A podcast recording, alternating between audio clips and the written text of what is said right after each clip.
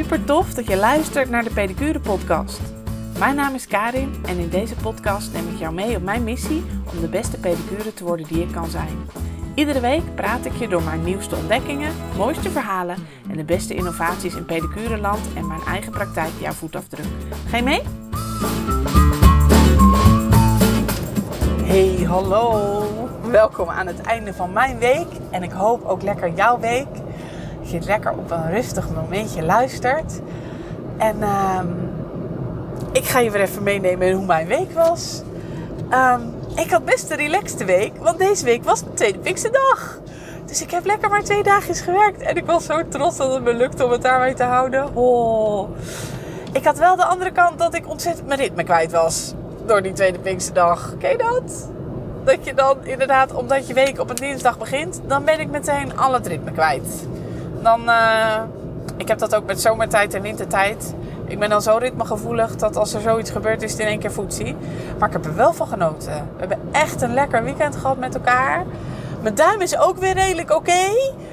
Dat had ik natuurlijk vorige week ontiegelijk in gesneden. en dat extra dagje was zo fijn dat ik niet aan de slag hoefde. Ik heb wel altijd, als dan die duim weer gaat genezen, dan, en er moet nog een pleister om. Ken je dat? Dat kan ik niet voelen. Ik vind dat altijd zo vervelend. Dan kan ik niet goed voelen wat ik allemaal heb gedaan. Dus dan zit ik altijd met mijn vingers te voelen. Dat werkt niet. Nou, en nu tegen de tijd dat ik weer aan het werk ging, toen hoefde er eigenlijk geen pleister meer op. En uh, ik had nog wel, wat ik je vorige keer vertelde, zo'n afgeknipte vinger van een uh, handschoen eroverheen, zodat ik er niet zo vaak overheen zou gaan. Het, uh, het zwaluwstaartje, de hechtpleister zat er nog wel op namelijk, maar er hoefde geen pleister meer overheen. En dan bleef dat, uh, die hechtpleister nog lekker een dagje zitten. En uh, kon ik toch lekker werken en voelen. Dus dat was heel fijn. En oh man, ik was zo blij dat we die maandag extra hadden. Echt. Ik had wel deze week, ik had echt iets heel bijzonders. Er kwam een man bij mij in de stoel en die was doorverwezen door de huisarts. En uh, een van de nieuwe huisartsen bij ons. Super tof dat hij naar mij doorverwees. Want die had een wond onder zijn voet. En die... Uh, nou, het leek een blaar. Het was ook een blaar. Um, maar wat de oorzaak nou was en hoe het nou precies zat, dat wist de huisarts niet. En ik vond het zo gaaf dat de huisarts dat naar mij doorverwees om verder op te lossen. Ik vond het echt heel gaaf. Dus um, ik vond het een hele typische blaar. En uiteindelijk heb ik hem dus ingesneden en kwam er inderdaad uh, rood, lichtrood pus uit. Toen heb ik wel de huisarts er even bij gevraagd. Even samen plan de campagne gemaakt. En... Um, uh, ik heb uiteindelijk besloten om het blaardak helemaal weg te halen. Toen vond ik ook wat waarschijnlijk de oorzaak was een soort kloofje. Ik heb zelfs nog getwijfeld of dat er een splinter in zat. Nou, achteraf zat dat niet. Helemaal uitgevoeld. Um, en in de schoen een padding gemaakt zodat die drukvrij zou lopen expres niet op de huid gedaan, want die plek moest verbonden worden. Dat ging, dat ging niet. Dus ik heb ervoor gekozen om die padding in de schoen te maken. En uh, volgende week komt hij eventjes terug om te laten controleren. Maar wat was nou hetgeen wat me raakte? Ik ken die meneer van vroeger. En uh, ik, heb, ik heb les van hem gehad op de middelbare school. En um, hij vertelde zo kort wat. Ik zag ook het een en ander aan hem. Dat ga ik je allemaal niet in detail vertellen. Bewust niet. Dat wil ik niet voor hem. Um, maar het raakte me enorm dat je um, iemand in je stoel kan hebben waar je vroeger ontiegelijk tegen opkeek. En die gaat door een aantal dingen heen in zijn leven. En ineens ben, ben ik de professional. En degene die zorg geeft. En degene die er voor hem is. Het voelde heel gek. En um, nou, zijn hele verhaal raakte me heel diep. Ik vond het heel heftig waar hij allemaal doorheen is gegaan. En ook recent nog. Poe zeg. En um, ja, ik was er echt een beetje van van me apropos. Zo erg dat ik vergat af te rekenen. Um, ik, heb wel, ik heb wel een afspraak gemaakt dus voor volgende week. Om inderdaad nog even te kijken hoe het dan met die wond is. Dus ik, ik heb echt goed voor hem gezorgd. Um, maar ik merkte dat het me echt heel diep raakte. Dat, dat iemands leven zo loopt. En, en dat je dan, ehm, nou, dat op een gegeven moment de rollen bijna omgedraaid zijn. Dat, dat, dat ik nu voor hem mocht zorgen. En uh, was ik wel heel dankbaar voor. Ik vind dat ook heel dapper. Dat hij mij, ondanks het vermoeden, ik heb natuurlijk een hele typische naam. Hij, hij vroeg aan het eind van de behandeling ook. Of dat ik was wie hij dacht dat hij was. Um, en uh, ik vond het heel dapper dat hij dat durfde om bij mij in de stoel te klimmen. Om inderdaad die rollen om te draaien. En um, niet de verantwoordelijke volwassene te zijn, maar de patiënt te zijn. Want echt heel dapper. Ik um, ben heel benieuwd hoe het volgende week met hem gaat. En um, ja, hoe ik er dan in sta. Dus ik heb echt wel eens dat ik dan van onzekerheid soms dingen ga zeggen dat ik achteraf denk, heb al. Nou ben ik daar gevoelig voor hoor. Ik weet wat ik dan zou willen zeggen en hoe ik zou willen doen. En als ik daar dan niet aan voldoe, word ik een beetje kritisch op mezelf. Um, ik denk dat ik het gewoon heel goed gedaan heb. Vaak ben ik te kritisch op mezelf. Maar um, nou, dit raakte me echt wel heel erg. Ik was blij dat ik daarna even pauze had. Dat ik eventjes uh, even niet in één keer door hoefde. Dat was prettig diezelfde dag, zou je altijd zien. Diezelfde dag zag ik ook Herman. Ik weet niet, als je een abonnement hebt op de Voetvak Plus, dan ken je Herman van een van de casussen die ik daarin schrijf in de Voetvak Plus. En um, uh, Herman heeft een stel voeten met een huid. Dat is echt heel verschrikkelijk. Toen Herman de eerste keer bij mij kwam, leek het wel alsof, er, alsof zijn huid van bloemkool was. Die hele structuur. Allemaal huidflapjes. Um, soort van die huidpapillen die omhoog kwamen, heel verschrikkelijk. Nou, en uiteindelijk is die, denk dat is inmiddels al twee, tweeënhalf jaar geleden. Kwam die in een verpleeghuis? Nee, nee, anderhalf jaar geleden. Kwam Herman na een beroerte in een uh, verpleeghuis. En daar is hij onder handen genomen door een uh, broeder. Die is begonnen met voetbaden en crème. En sindsdien zijn Herman zijn voeten echt als een idioot aan het op opknappen. En uh, gewoon met een simpelweg een ureumcrème en voetbaden. Nou, de familie is daar thuis mee doorgegaan. En het verbaast me zo. Hij was deze week weer bij me. Het blijft opknappen, die huid van die voeten. Zo intens bizar. Dat hij heeft nu gewoon bijna normale voeten. Zelfs zijn nagels. Zijn nagels waren door alle dystrofie aan de huid ontzettend, um, uh, nou ja, dystrofisch en, en aangedaan door schimmel. Het is echt verschrikkelijk. Um, dat ik echt dacht, nou, die huid knapt op, maar die nagels, dat wordt nooit meer wat. En verdorie, die nagels knappen dus ook echt ontiegelijk op. Echt onwijs. Nou, ik vind dat zo bijzonder. Dus um, hij heeft gewoon bijna twee normale voeten, joh. Je ziet dat inderdaad die huid het nog moeilijk heeft en dat de bloeding niet met het beste is. Maar zijn huid zelf ziet er gewoon geweldig uit. Zo gaaf om te zien. Dus um, nou, als je die casus nog voor de geest kan halen, dan is dit leuk om te horen. hey, ik, uh, ik ben bijna thuis. Ik rij al in Leidschendam. Ik uh, ga straks uh, nog even de rest van de podcast voor je opnemen. En dan spreek ik je heel snel weer. Heel veel luisterplezier bij de verdieping. En tot later. Doei!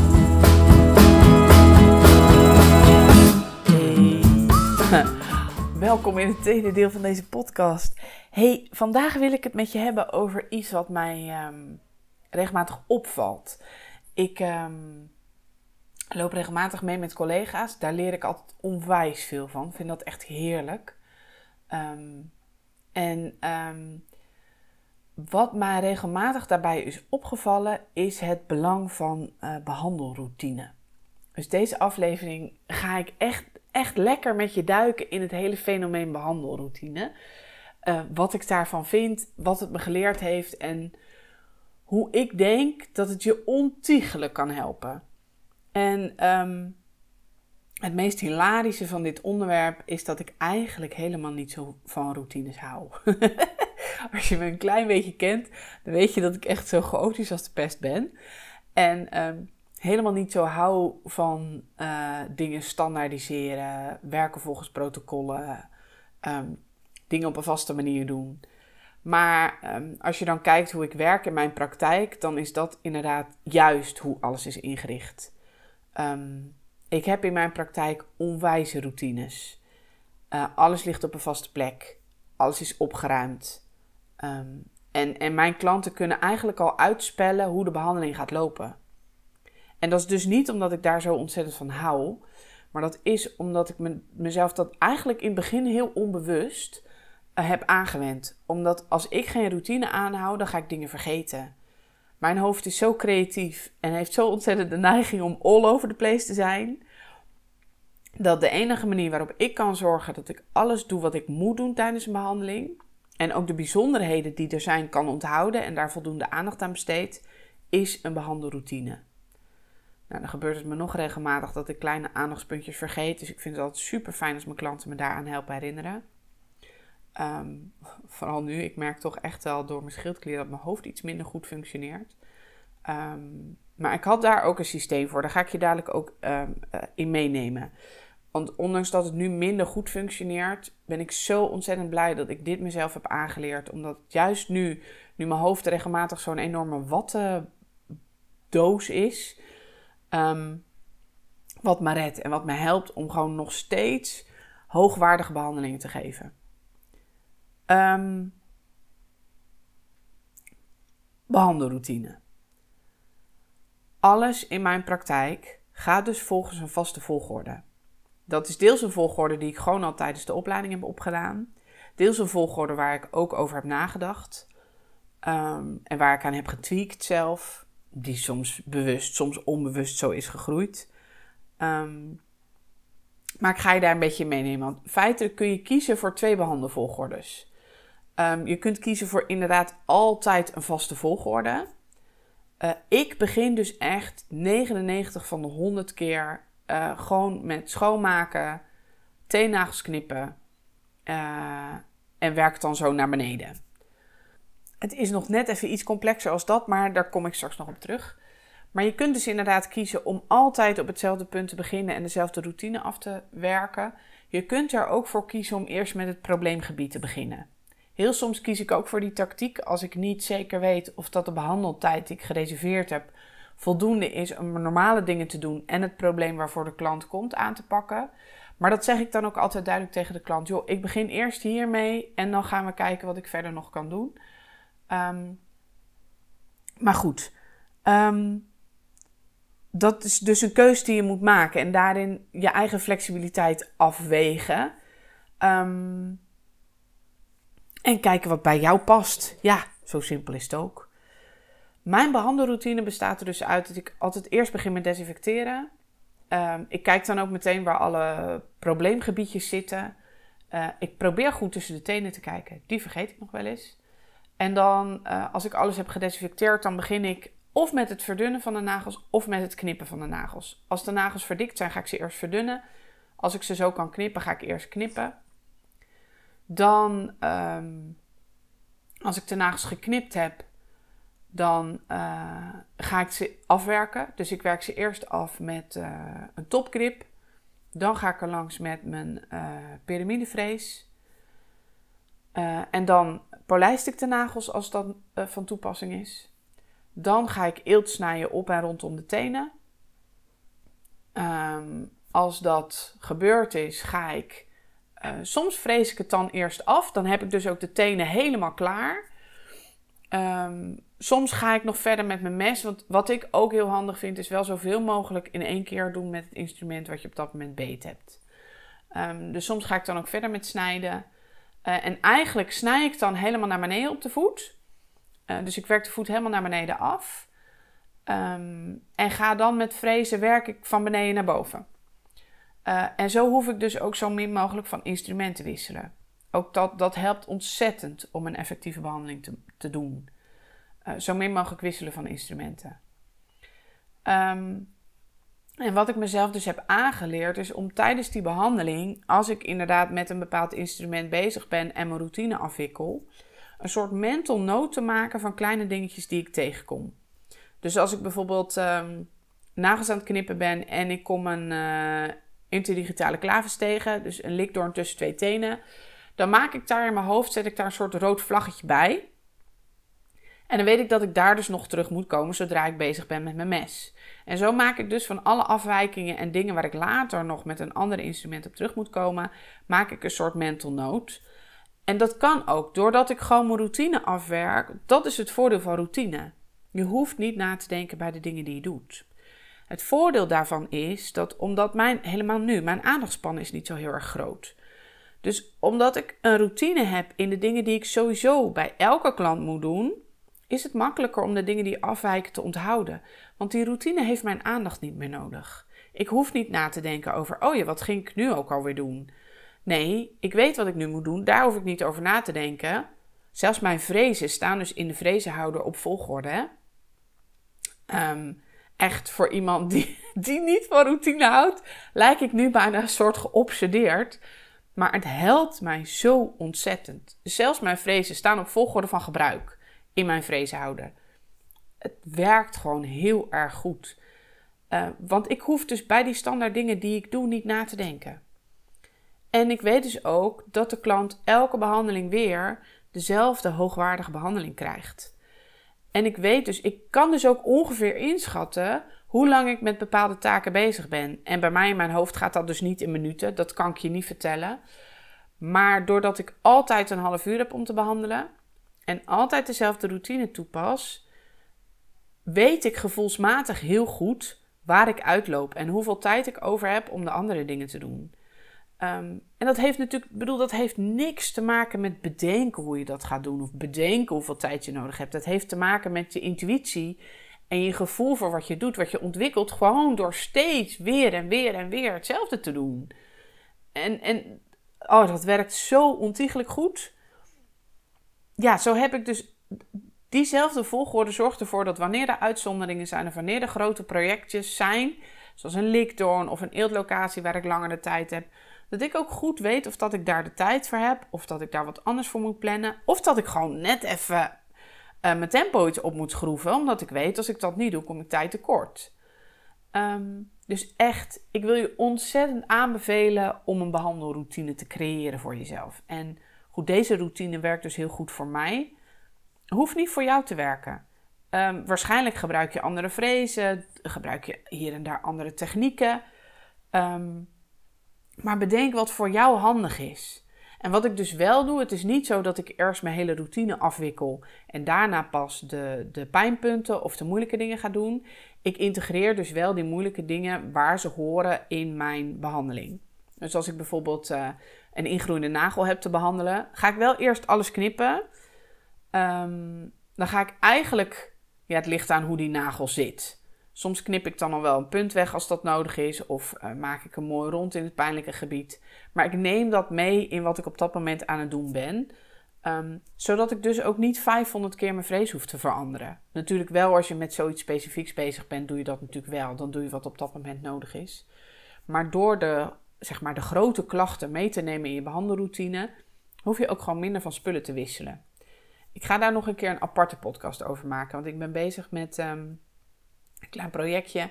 En daar hoort inderdaad ook uh, het stuk in van hoe zorg je er nou voor dat je zo min mogelijk van instrument hoeft te wisselen.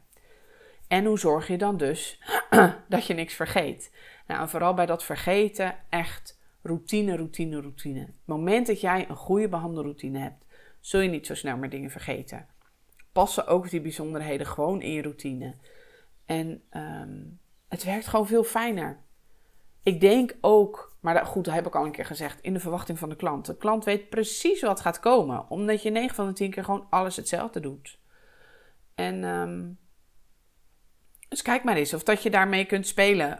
Bedenk maar eens, heb jij een behandelroutine? Ben ik eigenlijk stiekem ook wel benieuwd naar. Heb jij een behandelroutine? Of um, vlieg jij inderdaad altijd eerst het probleem aan en ga je daarna dingen doen?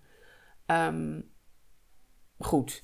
Zoals je begrijpt ben ik nogal enthousiast over behandelroutines. Deze chaot heeft dus een redelijk goed gefine-tuned routine. Ah, en het helpt me gewoon. Ik kan er echt van genieten. En um, ja, ook als ik dan inderdaad weer iemand anders. Dat is altijd grappig, hè? Als ik dan mee heb gekeken met een collega, vind ik het ook eigenlijk weer extra leuk om zelf aan de slag te gaan. Herken je dat? Dat je inderdaad dan uh, mee hebt gekeken en, en, en dan, dan, och, dan is het zo heerlijk om gewoon weer even met je eigen handen aan de slag te gaan. En met je eigen routine, met je eigen dingetjes. En gewoon weer even op jouw manier te doen. En dan vaak nog wat aangevuld met leuke dingen die je bij de collega hebt gezien. En. Uh, het verrijkt gewoon ontzettend ons pedicure leven. Dus als je de kans krijgt, loop mee met een collega. Kijk eens, kijk eens inderdaad kritisch naar, heb je een behandelroutine? Wil je een behandelroutine? En wat zou dan bij jou passen? Nou, voor nu wens ik je in ieder geval een heel goed en leuk en ontspannen weekend. En ik spreek je snel weer. Doei!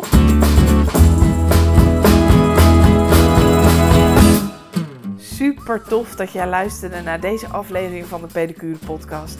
Ik hoop dat ik je heb geïnspireerd om zelf jouw reis te maken naar de beste pedicure versie van jouzelf. Vond je dit een toffe podcast? Laat dan een beoordeling achter via iTunes of volg de podcast op Spotify en deel hem vooral met je collega's. Zo maken we deze mooie reis met steeds meer toffe pedicures.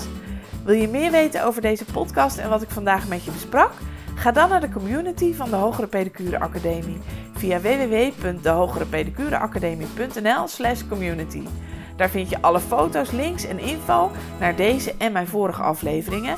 En je vindt me ook op Instagram, @kanikasius. Wil je niet alleen maar samen verder groeien naar de beste pedicure versie van jou? Neem dan eens een kijkje op de rest van de website van de Hogere Pedicure Academie. Ik help jou daar heel graag online en offline om het beste uit jezelf te halen binnen en buiten jouw praktijk.